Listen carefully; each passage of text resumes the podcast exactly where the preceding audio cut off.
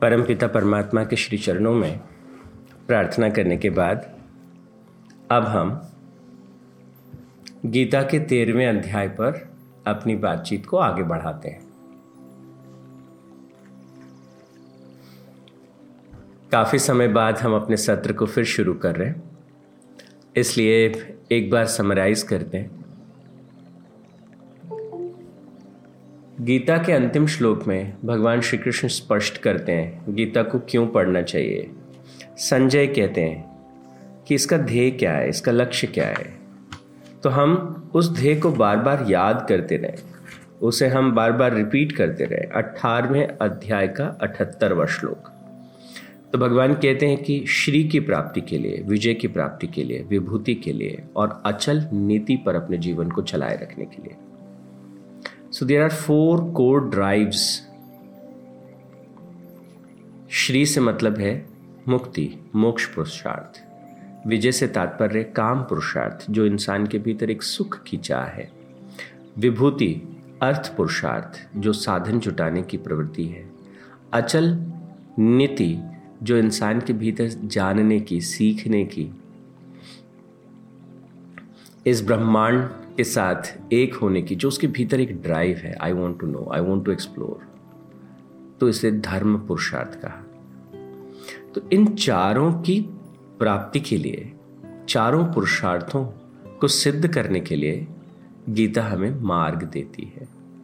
और भगवान कहते हैं कि इस मार्ग पर हम आगे कैसे बढ़ पाते हैं? कि हमारे सबके भीतर वो कृष्ण हमारे भीतर हैं और अर्जुन मन के रूप में वो अर्जुन भी हमारे भीतर है। और वो कहते हैं कि ये जो भीतर का आत्म संवाद है, ये घटित होना चाहिए। और ये भीतर का जो आत्म संवाद है, वो घटित क्यों नहीं होता? क्योंकि व्यक्ति मोह में, अहंकार में फंसा रहता है। उसे लगता है कि बस मन ही सब कुछ है, और कई बार तो व्यक्ति को लगता है शरीर ही सब कुछ है। तो मन और शरीर पर ही जो व्यक्ति अपने जीवन को जीता है वो अपने भीतर के उस सुप्रीम सेल्फ को, अपने भीतर के उस अनंत स्वरूप को अनुभव में लाने की तरफ़ देख भी नहीं पाता। इसलिए भगवान श्री कृष्ण इशारा करते हैं। वो कहते हैं, इस अहम से निपटो। इस, इसको डिजॉल्व करना है। और फिर ये कैसे होगा कि जीवन जीने का आपका ढंग कैसा है? कैसा आप जी रहे हो? और फिर हमने एक पूरी प्रक्रिया इसकी गहरी प्रक्रिया को हमने जाना। तो भगवान ने कहा क्या क्या चीज़ों को ठीक करने की ज़रूरत है? एंड आई होप आप सबको याद होगा। उन्होंने कहा सात्विक सुख सात्विक धृति हम्म, हमारे भीतर जो है सात्विक कर्ता सात्विक कर्म पूरा एक श्रृंखला पूरा एक सिस्टम को हमने एक्सप्लोर किया। और करते करते भगवान ने कहा, वो सात्विक बुद्धि होनी चाहिए। वो सात्विक हाँ तो धीरे धीरे धीरे धीरे वो फिर लाइफस्टाइल पे आते हुए उन्होंने कहा कि फिर आपके भीतर सात्विक त्याग की भावना और सात्विक दान की भावना और सात्विक सात मतलब सारी सारी पूरी की पूरी प्रोसेस को उन्होंने एक्सप्लेन किया। और श्रद्धा पे बात आई, सात्विक भोजन की बात की। जीवन के हर पहलू में उन्होंने कहा, सत्व को बढ़ाना है। और जैसे जैसे हम सत्वगुण को बढ़ाते जाएँगे वैसे वैसे हमारे भीतर का जो अहंकार है, वो धीरे धीरे कम होता चला जाएगा। और जैसे जैसे हमारे भीतर अहंकार कम होता जाएगा तो भगवान ने कहा कि दो तरह की शक्तियाँ, दैविक शक्ति और एक दूसरी तरह की आसुरी शक्ति, दो तरह की लय सृष्टि जो है जब बह रही है तो दो तरह की धाराएँ बह रही हैं। एक सृजन की धारा है और एक विध्वंस की धारा है। जो अस्तित्व में आया है, उसे मिटना है। तो एक हाथ से प्रभु चीज़ों को प्रकट करते हैं और दूसरे हाथ से समेट लेते हैं। तो हम, अगर हमारे जीवन में सृजन चाहते हैं तो हमें सृजन की धारा में बहना होगा। और सृजन की धारा में बहने के लिए क्या होगा? कि देव संपदा। और वो कौन से गुण हैं जो भीतर होने चाहिए? तो भगवान ने सोलहवें अध्याय में उनको स्पष्ट किया। सत्रहवें अट्ठारहवें अध्याय में उस मार्ग को स्पष्ट किया, जिससे हमको अपने जीवन को जीना चाहिए। और उस मार्ग पे चलते चलते फिर क्या होगा कि हम अपने भीतर की दिव्य शक्तियों को, हम बढ़ा पाएँगे। हमारे भीतर की जो क्रिएशन की शक्ति है, हम उसे बढ़ा पाएँगे। तो देवासुर संपद विभाग योग सोलहवें अध्याय में हमने इसे समझा। फिर पंद्रहवें अध्याय में। यहाँ पर भगवान थोड़ा सा इशारा करते हैं और वो क्या कहते हैं? ये जो दो शक्तियाँ इनमें से हर पल तुमको चुनाव करना है, हर पल तुमको तय करना है, किस तरफ़ तुमको जाना है। तो जीवन के हर क्षण पर हम छोटा बड़ा निर्णय लेते हैं। और वो छोटा बड़ा निर्णय इतना छोटा कि यानी आप किस तरह से बैठे हैं इस समय? आपका बैठना जो है वो भी या तो अगर वो पोस्चर सही है तो वो सृजन की तरफ़ जाता है। अगर आपके बैठने का पोस्चर ठीक नहीं है तो वो किसी न किसी रूप में विध्वंस, लय की तरफ़ जाता है। तो उत्पत्ति और लय, ये दो सतत चलने वाली क्रियाएँ हैं। अस्तित्व की दो प्रमुख धाराएँ हैं। और फिर भगवान पंद्रहवें अध्याय में तो स्पष्ट करते हैं, वो कौन है जो निर्णय कर सकता है? वो कौन है जो इनमें से दोनों में से सही को चुन सकता है? और फिर पंद्रहवें अध्याय में उसको स्पष्ट करते हैं। और पंद्रहवें अध्याय में क्या कहते हैं? पंद्रहवें अध्याय में भगवान श्री कृष्ण क्या कहते हैं? वो कहते हैं कि जब तुम अहंकार से मुक्त हो जाते हो, जब तुम मोह को मोह से हट जाते हो तो धीरे धीरे धीरे धीरे वो कहते हैं प्रतिबिंब के रूप में, अंश के रूप में मैं ही तुम्हारे भीतर जीव रूप में बना हुआ हूँ। पंद्रहवें अध्याय का सातवां श्लोक। कि जीवों में, ना केवल तुम्हारे भीतर, बल्कि हर प्राणी में, जीवों के संसार में, मानो मेरा ही अंश जीव रूप बना हुआ है। और वो जो सनातन अंश है, वही वही सारी इंद्रियों को, वही सारी चीज़ों को शक्ति प्रदान करता है काम करने के लिए।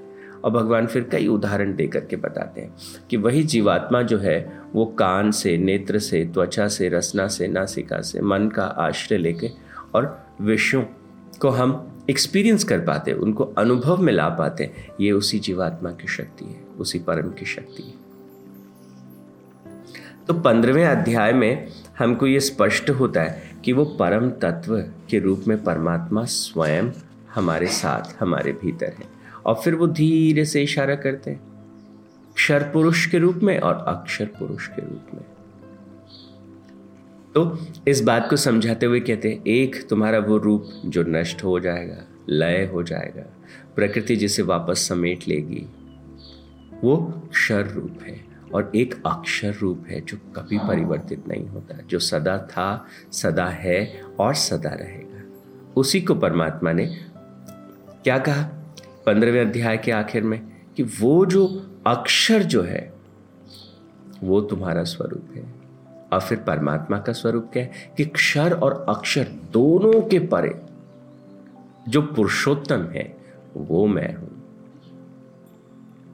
और फिर इन दोनों को और स्पष्ट करने के लिए क्षर और अक्षर दोनों को और ठीक से हम समझ सकें तो हमने चौदहवें अध्याय में बात की। तो चौदहवें अध्याय में हमने क्या जाना? हमने जाना कि वो जो अक्षर तत्व है हमारे भीतर जो वो जीवात्मा है वो जब प्रकृति के संपर्क में आती है तो क्या होता है कि तीन प्रकार के गुण जो हैं वो प्रकृति में हमेशा थे हमेशा हैं हमेशा रहेंगे। और वो तीन गुण क्या है? सत्वगुण रजोगुण और तमोगुण। तो यहाँ पे भगवान ने थोड़ा सा और चीज़ों को जो है आ, और और चीज़ें हमारे को स्पष्ट होती है, सामने आती हैं। और वो तीनों चीज़ों में प्रकृति की तीन धाराएँ, एक सृजन की धारा और एक लय की धारा, लेकिन उसके बीच में एक स्थिति की धारा।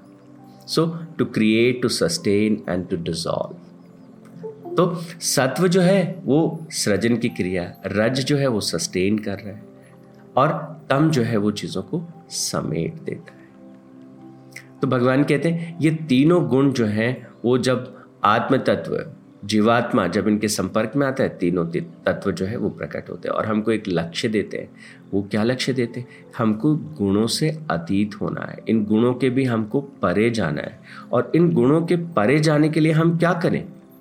कि अपने भीतर के उस दृष्टा को अनुभव करो।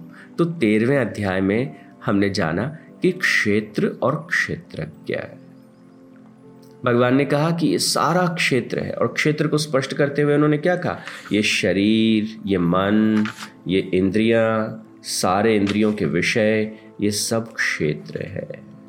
लगातार बदल रहा है, लगातार मिट रहा है और इसके भीतर एक क्षेत्रज्ञ है जो सर्वज्ञ है, जो सब जानता है।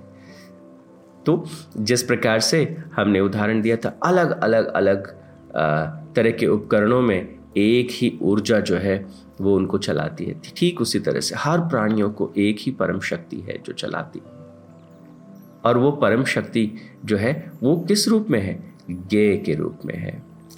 तो क्षेत्र, प्रकृति और वो जो क्षेत्रज्ञ है, वो जो चैतन्य है भीतर, उस चैतन्य को परमात्मा ने क्या कहा?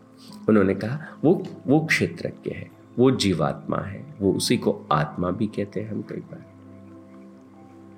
और फिर उसको स्पष्ट करते हुए, ये क्षेत्र और क्षेत्रज्ञ को स्पष्ट करते हुए, तेरहवें अध्याय के उन्नीसवें श्लोक में भगवान ने कहा कि इस प्रकार प्रकृति और पुरुष, इन दोनों को तू अनादि जान।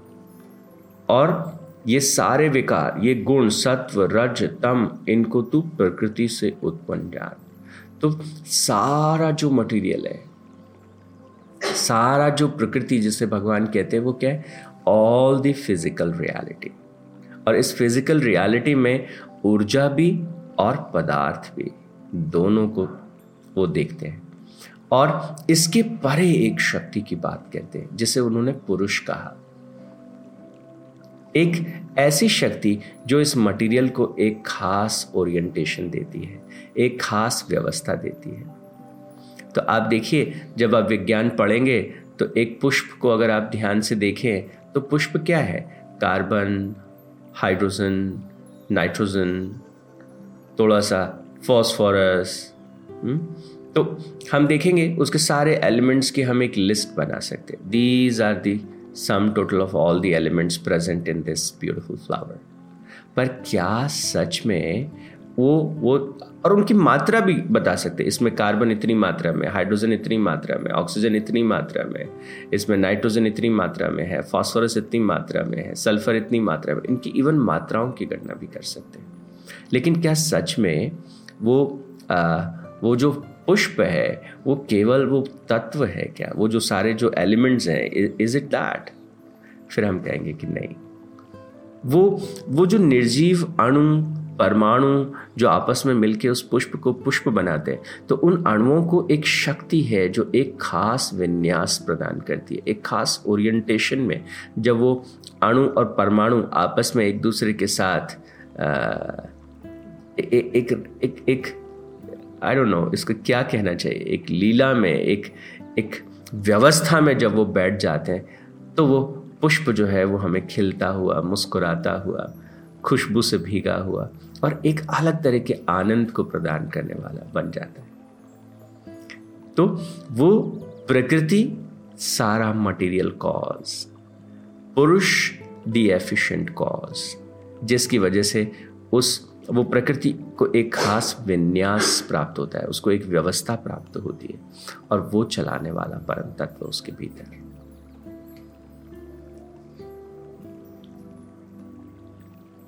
तो इस प्रकार से भगवान फिर प्रकृति और पुरुष को तेरहवें अध्याय में थोड़ा और एक्सप्लेन करते हुए क्या कहते हैं? कि प्रकृति में स्थित होकर ही पुरुष प्रकृति से उत्पन्न गुणों को भोगता है।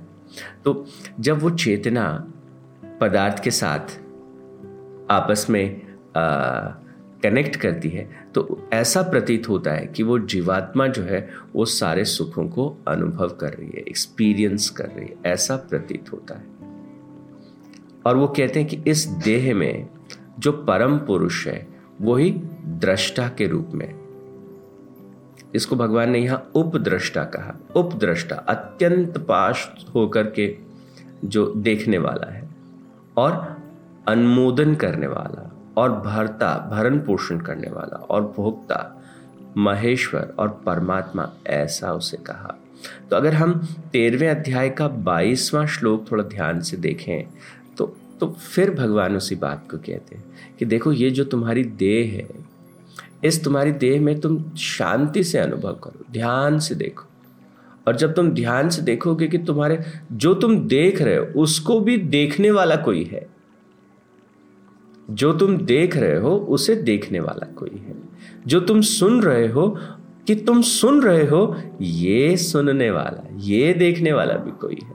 तो भगवान ने उसको इस श्लोक में उपद्रष्टा कहा।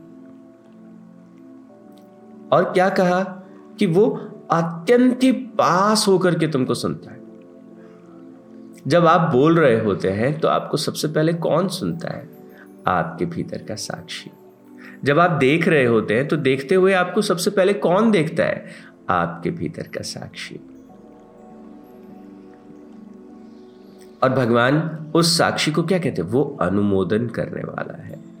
वही जो है वो धारण और पोषण करने वाला है।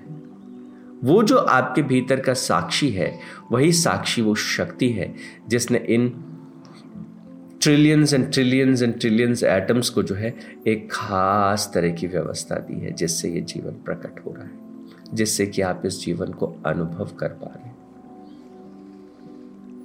और कहा कि यही महेश्वर परमात्मा है, ऐसा कहा।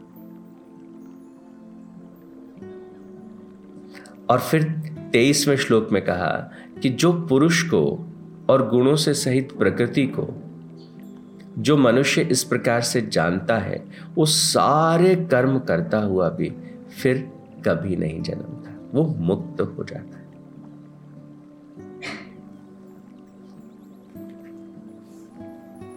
तो मुक्ति के विषय में हम कल थोड़ी और बात करेंगे।